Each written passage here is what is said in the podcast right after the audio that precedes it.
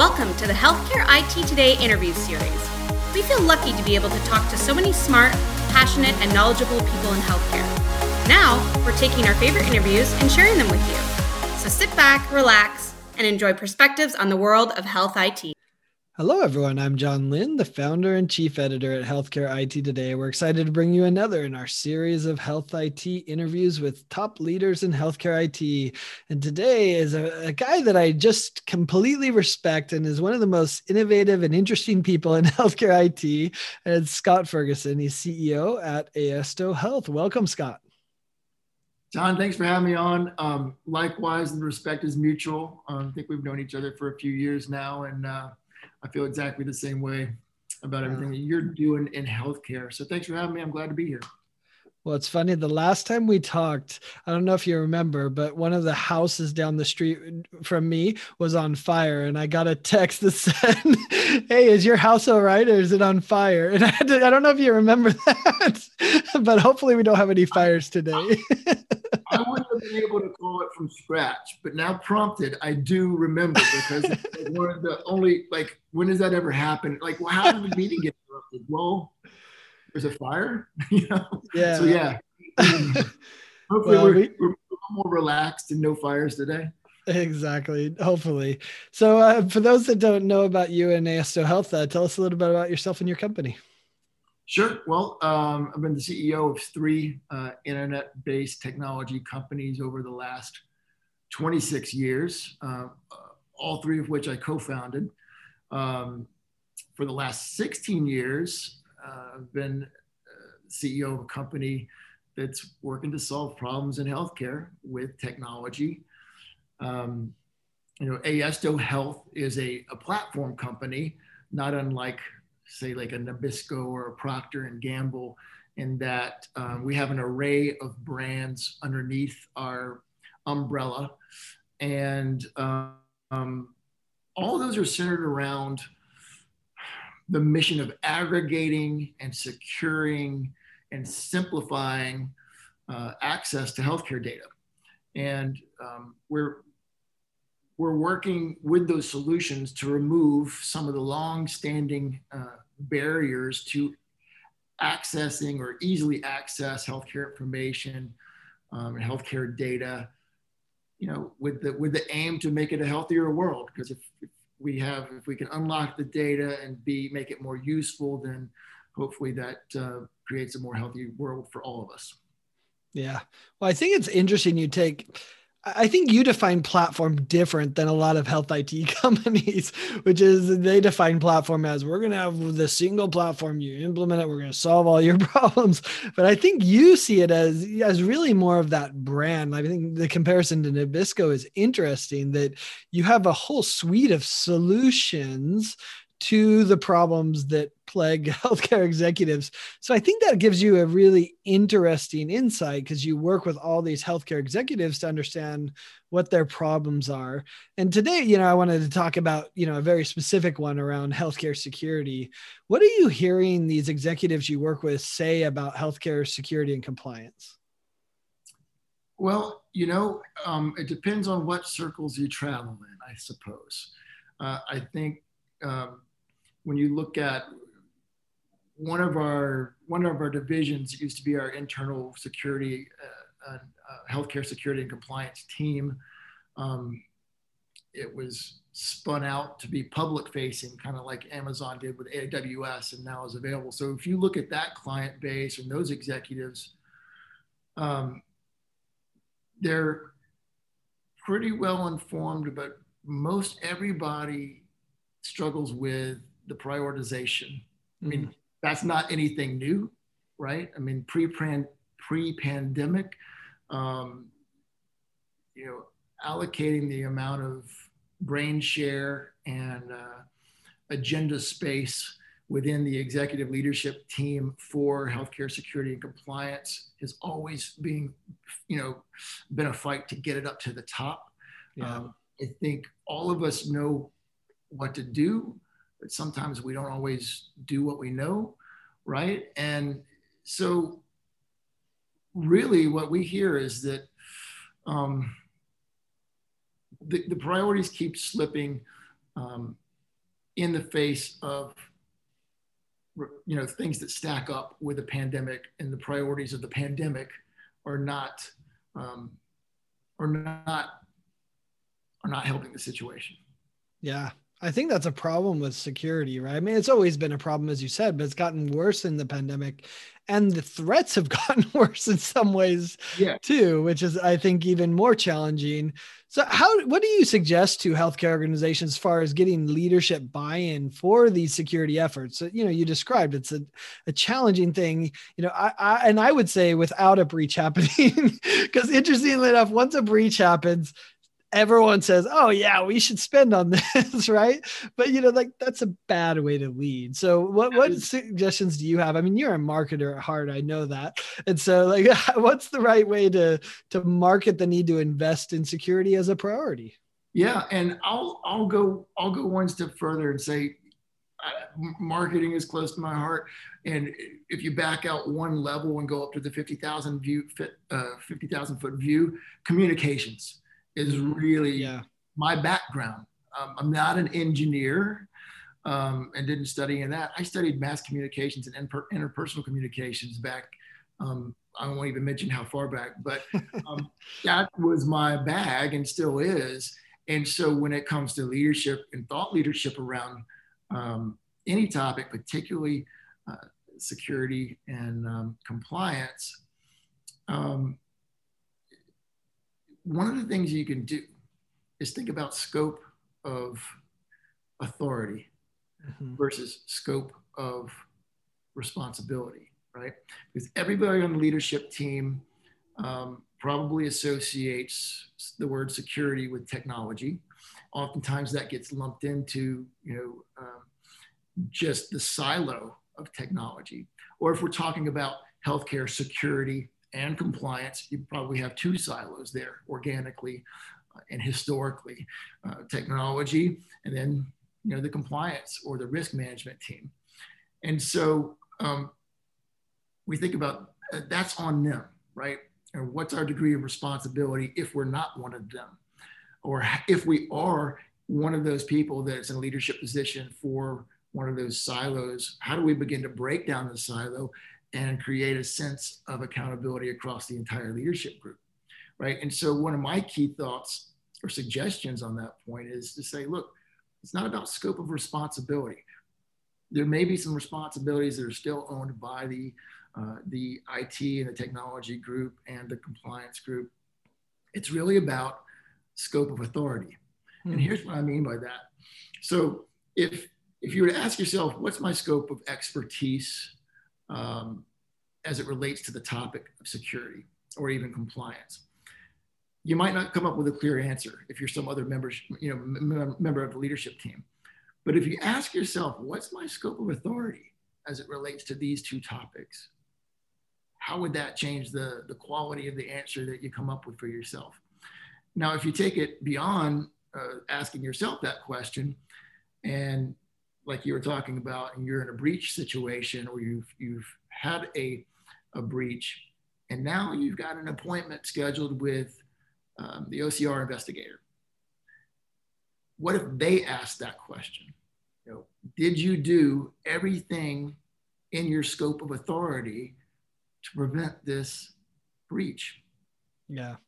And if you use that framework with each other, you know, uh, lead by example. If you use that framework with each other inside the leadership group, everybody begins to own um, accountability around that. And by owning it, you're going to create more uh, bandwidth in terms of headspace, more attention span paid to that in those executive leadership meetings and whatever the monthly topics are. Does that make sense? Yeah you're taking me to my my counseling session with my therapist. You know she said she said to me one time she said Kent, what control do you have over this situation? And i thought it was such a fascinating question because often we use that as a you know like oh uh, yeah i don't have control. And maybe we should say oh yeah i don't control that and so i shouldn't worry about that right? But she was using it in a different way which i think coincides with what you're saying. She was saying are you in control? And I was discovering, oh, you know what? I have more control over this than I thought. And I think that's kind of what you're describing, right? Like security, potential for breaches, I'm scared of it. And what do I have within my scope of authority to help solve that problem? Is that kind of what you're saying? Very much. And you can think of it as what is your circle of influence? Everybody has one, right? And if your circle of influence is not uh, big enough to shift the needle or, or make things happen that you believe need to be happening, how do you expand that circle of influence, right? Or if your scope of authority is at some level um, less than ultimate decision making or uh, in the group that's making the decision, well, how do you increase your scope of authority?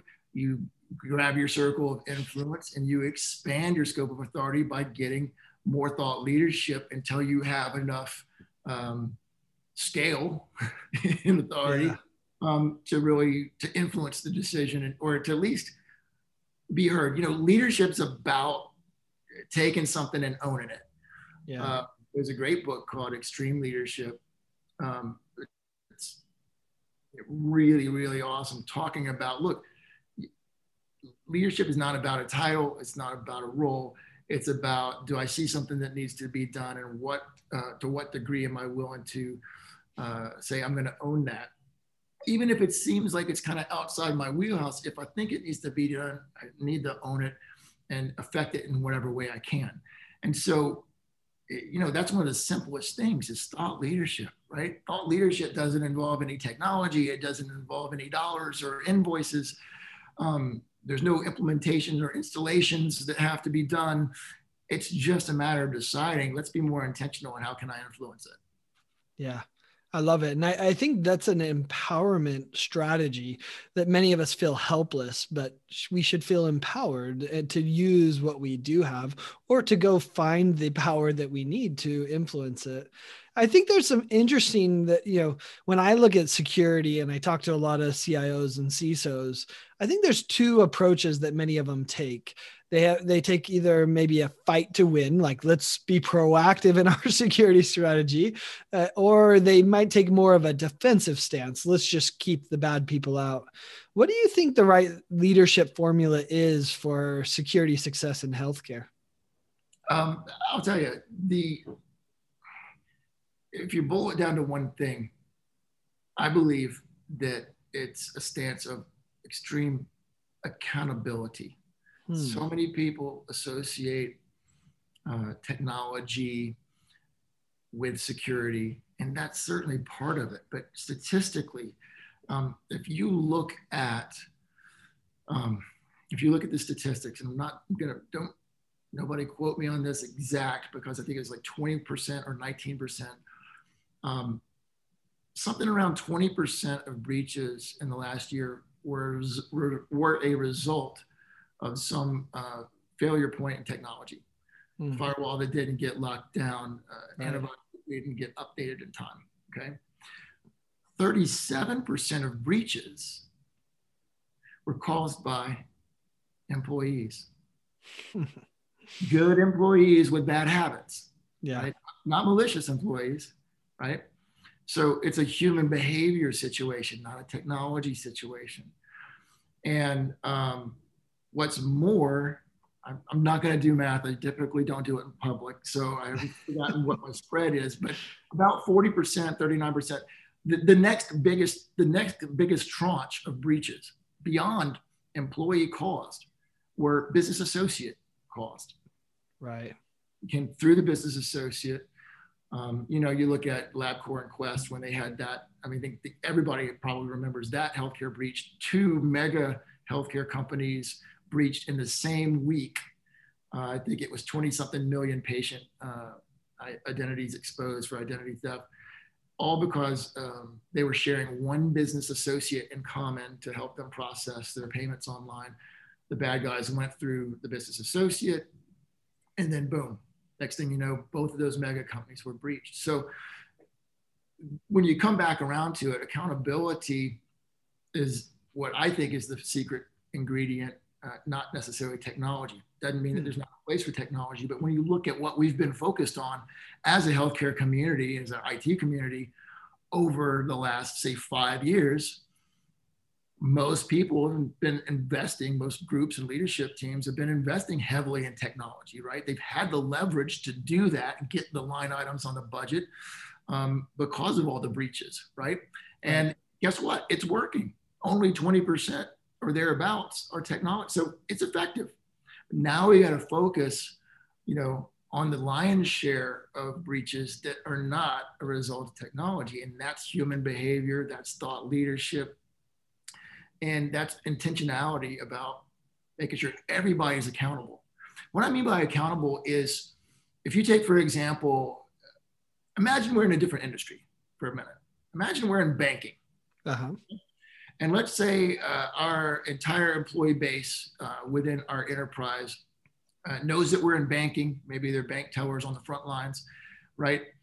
They know as a banker, they've got to provide great customer service and, and care for the customer. They also know the bad guys are trying to get in and they know what's at stake, right? So they have that mentality every moment of every um, customer interaction. They have that moment most of the waking day when they're at work, right? They realize yeah. the, the gravity of the possibilities in the situation. And what's more, they get probably a disproportionate amount of training, or not disproportionate, but they a relative amount of training for that. Uh-huh. So think about this for a second. Um, the the dollar value of a medical record, and you know, we can all read whatever we want. you can find whatever stats that you want on the internet, right? Yeah, it's worth look, a lot. yeah, so it, it, varies depending on who you look at, but um, the most recent studies that our corporate group looked at and saw said the value of a medical record on the dark web is a thousand times more than the value of a social security number today. It's a hundred times more than the value of a credit card number today. So you've got a dollar, about a hundred dollars, a thousand dollars per medical record, right?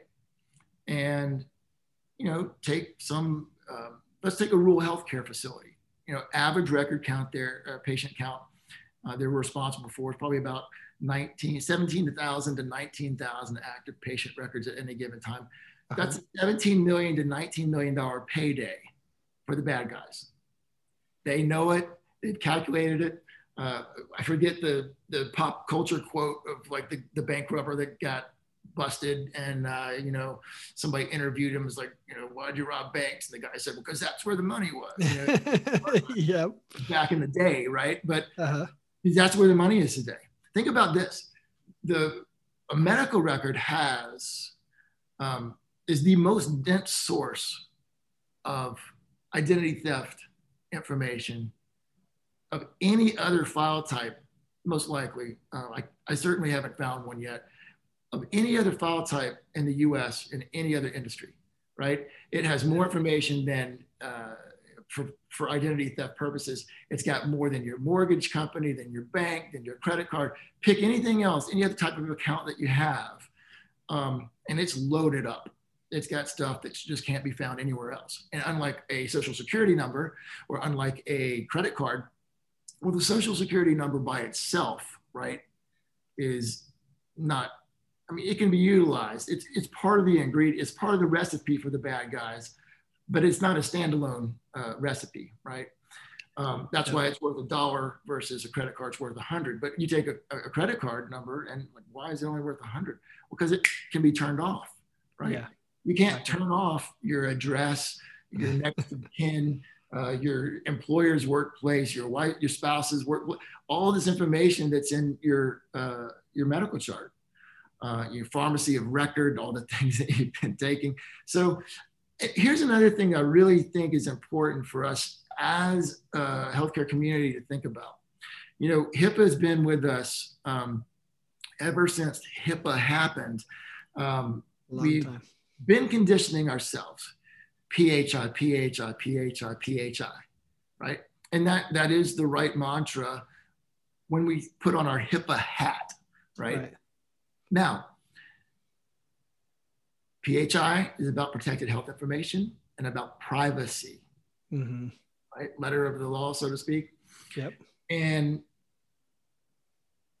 these cyber attacks I mean, that's our biggest concern in security when we're talking about security. Cyber attacks are about identity theft, right?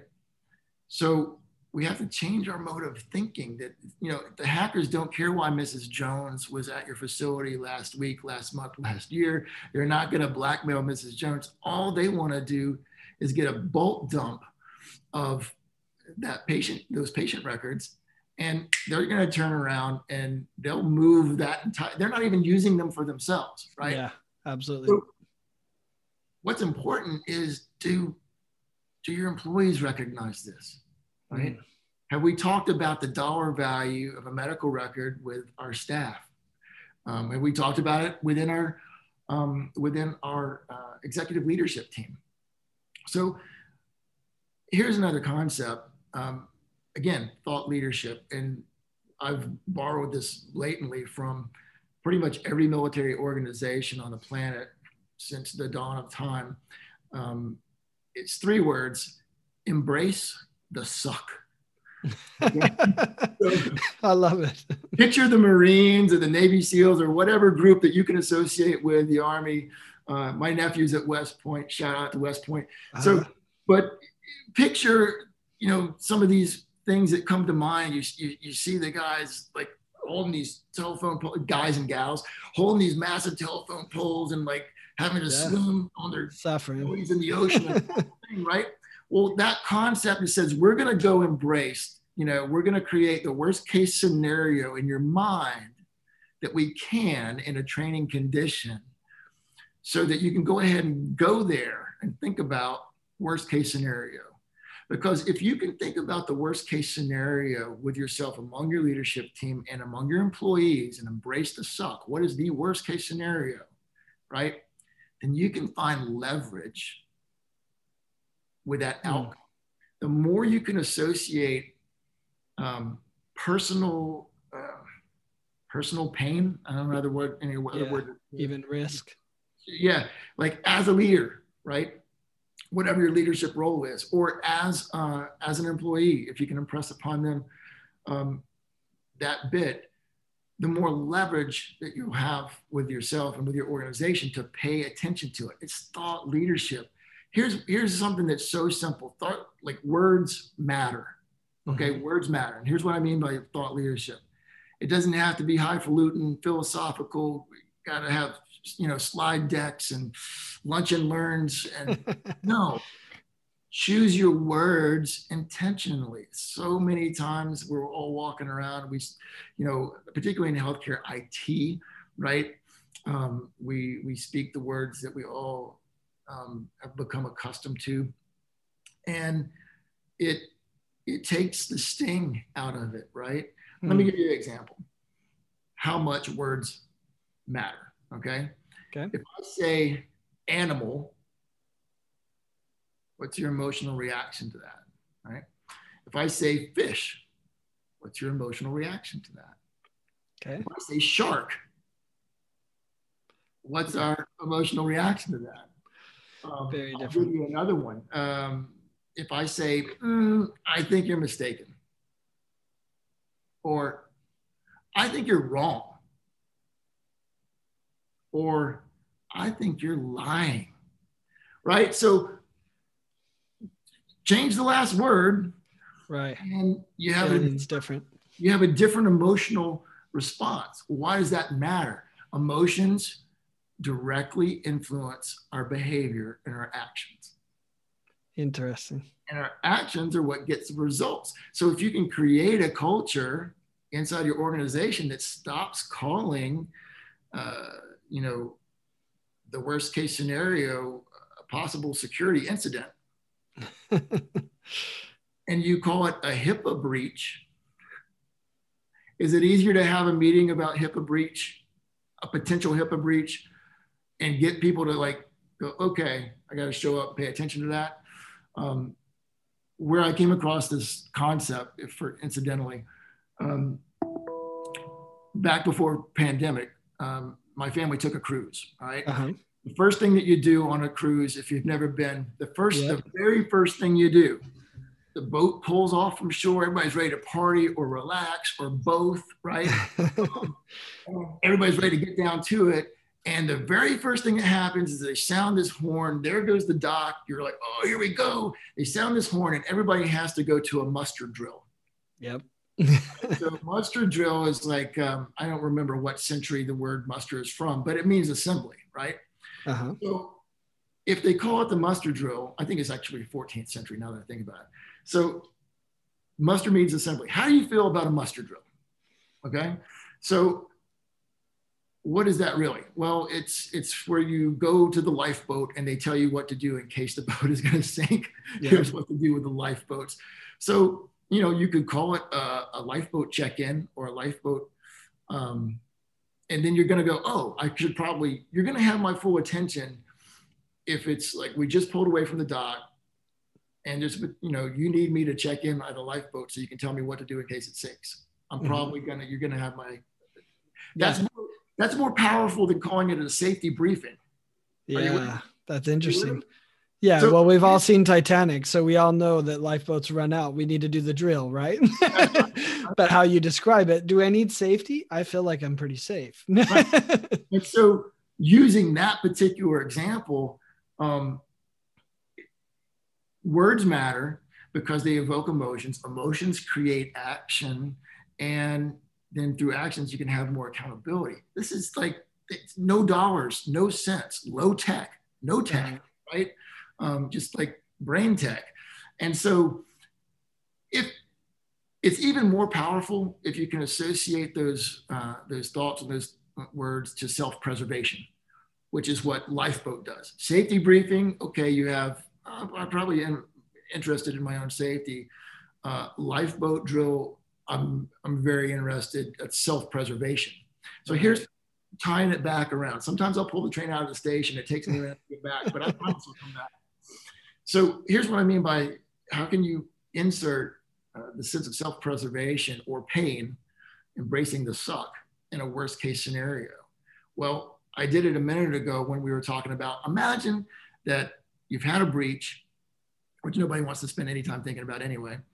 So imagine that you've had a breach, and Sarah West uh, from the office of o- OCR is scheduled to meet with you and your executive team next week to begin the investigation. Uh-huh. Sarah, by the way, is a friend of mine, so that's a real investigator. but imagine Sarah's on her way to your office, right? Okay. Now let's take it a step further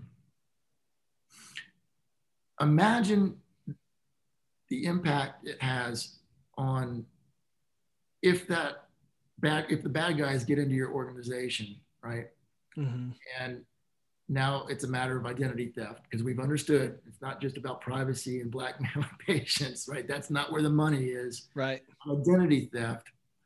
Well now imagine that your identity's in the mix. Yeah. Okay? And what might it be like fighting identity theft for you and your family for the next two, three years? What if somebody were to bankrupt you and create financial chaos in your life?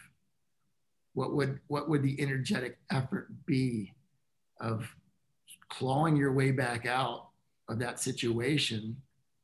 Right? Okay, now it's personal. Yeah, that's now, interesting that you did it personally, not organizationally. Now I care a lot more about security. Um, and uh, see, I just did it myself. I'm guilty as charged. Now I care a lot more about a breach. Right. Do you think that people can take it too far though, where it's the boy who cries wolf, right? That you know, you're you're you as leader or CISO or whoever it might be, you know, is like, oh, you're always crying wolf and it hasn't happened, right? Does that catch so, up to you? I, I I think so. Um, and here's here's a way around that. Okay. It, it's not around it. It's it's it's not a or. It's an and. Okay. So a lot of times in life, there's either or. This is an and. You still got to be that leader if it's your responsibility to remind folks, you know, our responsibilities, etc. Imagine this thought leadership again. What if you were to begin to think about how many people do I have in my organization? Let's go back to the rural healthcare facility and use that as an example. Typical rural healthcare facility, and, and I'm using that as an example because you know a minute ago he said LabCorp and Quest, mm-hmm. and um, you know you could take Ascension or you could take any big like really large organization. You're like, oh, they got an army of resources and arm, you know, tons of you know millions of dollars to throw at this, right? And quite frankly, if I'm a bad guy, am I going to try to break into Fort Knox or am I going to go to the local bank? Which am I going to have?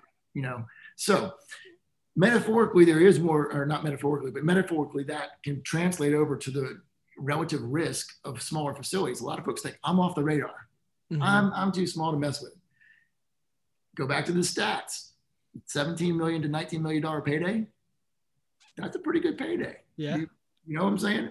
So so take that uh, type of facility, typically uh, underfunded, right? Maybe there's some federal funding, but typically under resourced, underfunded. Uh, maybe the Department of One, the Lone Ranger, right? or maybe or maybe zero security ones, right? right. They're double duty. Maybe like okay, third party, best case scenario, right? Yep. But most of those organizations have anywhere from 90 to 150. Uh, I'm thinking FQHCs and critical access sure. hospitals, by the way. Uh-huh. That's my brain. So um, there are a lot smaller entities that might fit into that club, but that's the you know the idea. So if you've got 90 employees, if you've got 50 employees, and your responsibility is IT or you know technology security, what if you thought about deputizing those employees? Right? If you were to say, listen, um, go back to the bank teller model. Part of your responsibility here, and you you enlist the CEO, you enlist HR, the mm-hmm. security of their problem directly, not necessarily, but let's talk about our circle of influence, right? What's our scope of authority and accountability? You get together and say, listen, we've got to make sure did you know? Did you know that employees are 37% the cause of breaches last year in healthcare? No. Okay, great. Well, now we're on the same page. We're motivated. So how can we change that? Either they're going to be part of the problem or they could just as easily be part of the solution. You want more resources? You have 50, 90, 150 latent resources, underutilized resources that you could deputize through thought leadership to become part of your team and part of the solution by simply saying, look, this is part of your responsibility and let them know, you know their responsibilities are not going to be at the same level as the CISO or the IT team, right? But let them know they have responsibilities. That bank teller knows they have certain security yep. responsibilities and they know what they are. And they know that the threat is real and they know the gravity of the threat, like what's at stake so are the employees informed? Are they deputized? Have you given them their specific subset?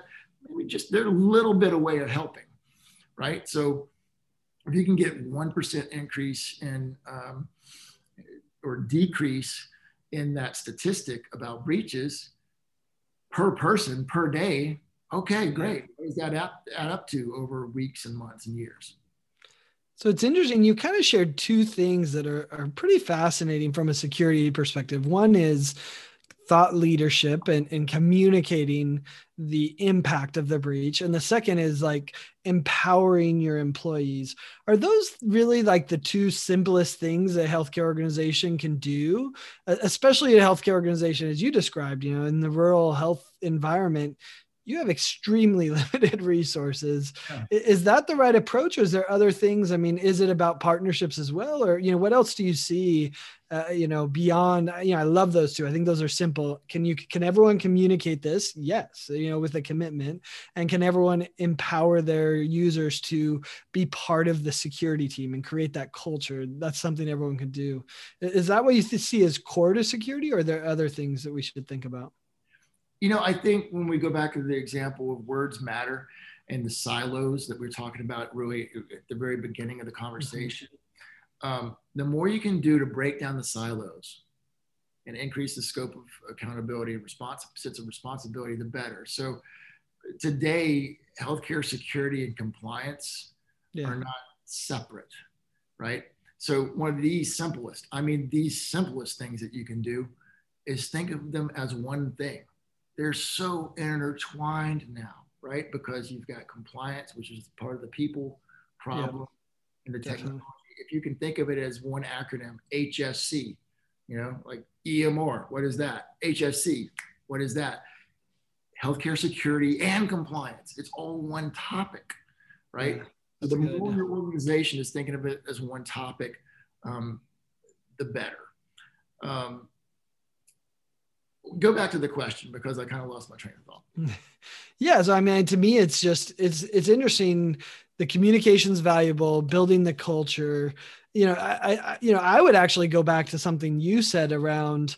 Um, the idea of partners being a, a, massive breach as well.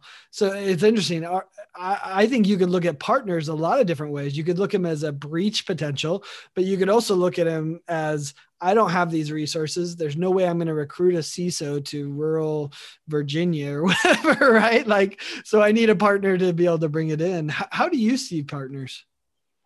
So when just for clarity's sake, when you say partners, I'm thinking of business associates. Yeah, exactly. Pretty yeah, okay. Yeah. Just making sure we're we're using that interchangeably. Yep. So with the business associates being an even higher risk for breach points um, than even the employees, accountability there again. Right. So here's a couple of other, other concepts that you can mix into accountability. It's like, well, how do I hold, how do I hold my business associates accountable? Yeah. I'm, I'm having trouble getting around to all my security stuff, let alone checking on them. Right. And let's go back to embracing the suck for just a minute. Think about the worst case scenario with a breach. if you start at the worst case scenario, then you can begin to build something that I like to call a breach safety net. Hmm. And um, in the last line of defense, this is the worst case scenario has happened. Now what? All right, well, we can't undo that, right? The toothpaste is not going back in the tube. So yeah. now we got to deal with it. Uh-huh. How well prepared are we as an executive team and leadership team to deal with it? And that's where I think the breach safety net comes in. Um, well, how do you create a breach safety net? What is that? Well, if you have evidence of your security efforts I like to call it E of E, hashtag, trademark, whatever. Um, evidence of your efforts. That is what, you know, OCR, the public at large, the patients that are affected that you're going to have to notify. That's all you got left. Right. You've had a breach. Look, did you do everything in your scope of authority to prevent this? Well, yes, I did. And here's the evidence of all of my efforts right? We, we yeah. did routine training on a monthly basis. Um, we held our employees accountable to that training by making sure they comprehended it because we tested them cyclically on all the training, right? We didn't just tell them to go drink some coffee and sign a notepad and check the box, right? Yep, exactly. Um, we did fire drills or um, simulated breach incidents. Um, with you know phishing and we said okay we looked at the statistics and any employee that needed remediation we gave it to them and if they could repeatedly needed remediation we fired them, they were gone. We told them you need to go work in a different industry banking is much safer for you so um, that's evidence of your efforts now here's how this ties back into business associates you can do something as simple as sending a business associate what I call it a, a simple BA security survey. Yeah. Once or twice a year. It's a good idea. You might be thinking, okay, whoa, uh, security risk analysis. We only do those every so often. You're talking about serious money, serious time and effort. Everybody back the truck up. Stay with me here a second. I didn't say a security risk analysis. I said a simple BA security survey. And that survey might be four questions. Right and you could put it on your letterhead. Um, and if, if you're, you know, the person in charge of security, you could probably even delegate this, exercise your circle of influence and accountability to whoever's in charge of the business associates, right? And say, hey, I know we update our business associate agreements pretty regularly. I need you to add this to the mix. It's a letter, put it on our letterhead. Maybe you email it too, but there's nothing quite like having something you got to have in front of you that's not in your inbox, right? So you mail this letter, and the first page, maybe it's two pages, and the first page is like, hey, due to the increase in cyber attacks um, in healthcare, I want to make you aware, put you on notice that this is going on, let you know that the highest frequency of breach points and successful attacks that are causing breaches are through business associates. Let me remind you, in case you're not dealing exclusively with healthcare clients, that you are a business associate and here are your responsibilities um, when it comes to that. And by the way, please answer these four open-ended questions on the second page. We expect a response from you uh, on such and such date uh, with X words or less so that you don't end up having somebody write war and peace. Yeah, yeah. and so maybe the second page is like four questions, right? A lot of white space on the page, a lot of white space. We're not talking about 20 questions, 50 questions, 100.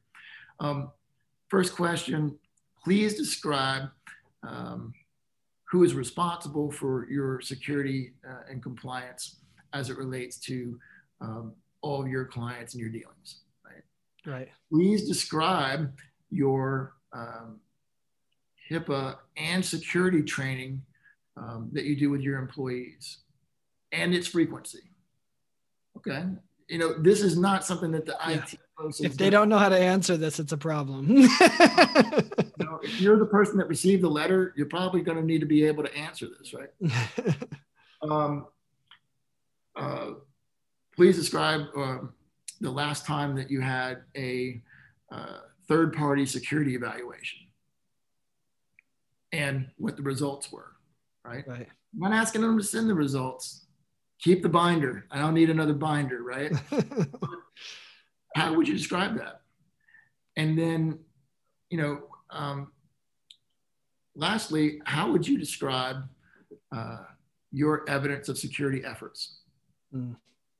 Now, you're not asking them to provide to provide their evidence. You're asking them to describe it, right? Now, you might say, well, what does that do for accountability? Well, you can see what it might do for accountability. Sure. You might not be clear on how does that create more security for us. We send them a letter, they send us some answers. Are we any better protected? Maybe, maybe not. Probably not any different than when you send them the letter, right? When you get it back. Yeah. However, you've begun to create evidence of your efforts, right? And what is the most that you can do with a business associate? Well, I sent them this, you know, in addition to the business associate agreement, sure. which everybody does, I sent a simple security survey. Oh, and by the way, I put them on notice that we're going to send this twice a year. And then I expect the quality of their answers to increase over time, right? Yep. Oh, what else does it do? Well, you may not know based on the quality of the answers how much certainty you have around their security practices. But I'd be willing to bet you you would be able to determine how uncomfortable you feel about somebody's answer if it wasn't what you wanted it to be. Yeah, right. and sure. so you can single those out and go have those heart to heart conversations and those kneecap to kneecap virtual meetings and say, listen, I'm not comfortable at all. Let's, let's talk about this because yeah. that's going to affect our relationship. And hopefully, if you have that conversation, you make meeting notes, you document that you had that conversation, right? There's more evidence of your efforts. You, how, how high can you stack your evidence of efforts? Like, do you have an HSC committee? No, we, we don't.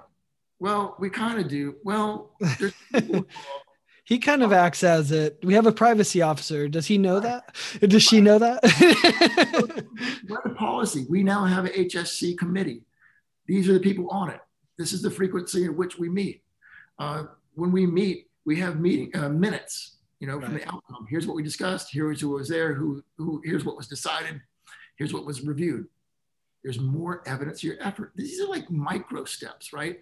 Because if you can incrementally, that's the other thing that I think we all get so hung up on in healthcare, maybe in any industry, but certainly in healthcare. It's like we've got to take these big, long strides in the race of the endless race of security and defending against uh, the bad guys quicker steps faster i'm a marathon guy so i relate everything to that i've done 20 marathons and helped like 12 different people go from couch to marathon and the secret the secret that I didn't invent, somebody told it to me and it's worked for every person I've ever shared it with is you don't run 26 miles. You run one mile 26 times. Nice. And so if you can get the incremental thought process down of like, okay, I need to think about the worst case scenario because that gives me leverage to do take action. Mm-hmm. create accountability through as many underutilized resources as I possibly can. Okay, let's start with employees. They're the highest breach point. Let's let's utilize them better. Um, let's create this evidence of effort through simple acts like do we have a committee? Does it meet? Did we make meeting notes? Did I send a survey to the business associates? Even if they get breached, it's still going to be on you. It's not going to be on the business associate. Sarah West is coming to see you at your facility. They're not. She's not going to see the business associate. But you can say, listen, we've had meetings with these people. Their answers are very reasonable. We've exercised accountability with them. We've put them on notice. What more can I do? And the answer may be, maybe not a whole lot more. You've done everything in your scope of authority. And how does that impact the breach? Well, you're still going to have to notify the patients that are going to be victims of, of right? But maybe you don't have to notify the public. Maybe you don't have to notify the media. Maybe you don't have to pay fines. Maybe there's not lawsuits because you've got as much evidence of your efforts.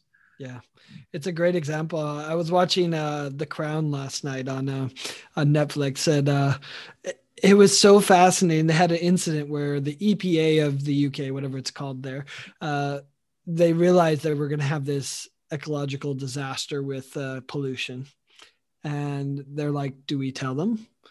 And he's like, send the letter. They said, no one will read it. That's exactly, regardless, send the letter. it is exactly what you're talking about because they're like, we wanted to show that we knew this was happening and the letter was sent. And we, you know, now whether they choose to take actions or not, uh, yeah, I think it's interesting your comment, right? I mean, those are ongoing discussions, but I think it also frames the discussion with your business associates as well. So, yeah. And Scott, and, I great. mean, realistically, depending on the amount of business that you do with them, you're going to have some leverage, right? Yeah, and depending on the size of their organization. And, you know, you might say, well, how am I going to get the attention of like this larger organization? Well, let's, let's, let's, you know, let's give them the benefit of the doubt that the larger the organization, hopefully they're going to have better security practices and better answers to that quality question, right? Um, here's one other thing that I think is just like something that we've got to work thought leadership. We've got to dispel the idea that it's particularly among the executive team, not necessarily with CISO or, or technology tech team, but with the executive team as a whole. We've got to dispel the idea that like, look, our EML, our, our EMRs in the cloud, every system that we have is SaaS. It's, you know, it's safe. It's safe it's not on me, not my problem. Not only is it not on me, I am sure, given the size of the SaaS company that we use, they are taking ample precaution because it would mean much more to them to have a problem than to us. Look, it doesn't matter whether you own servers, right? Yeah. Go back to the employee.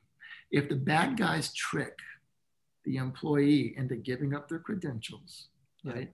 You're and it's SaaS based, right? They don't have to have access to the database. We have an entire division of our company.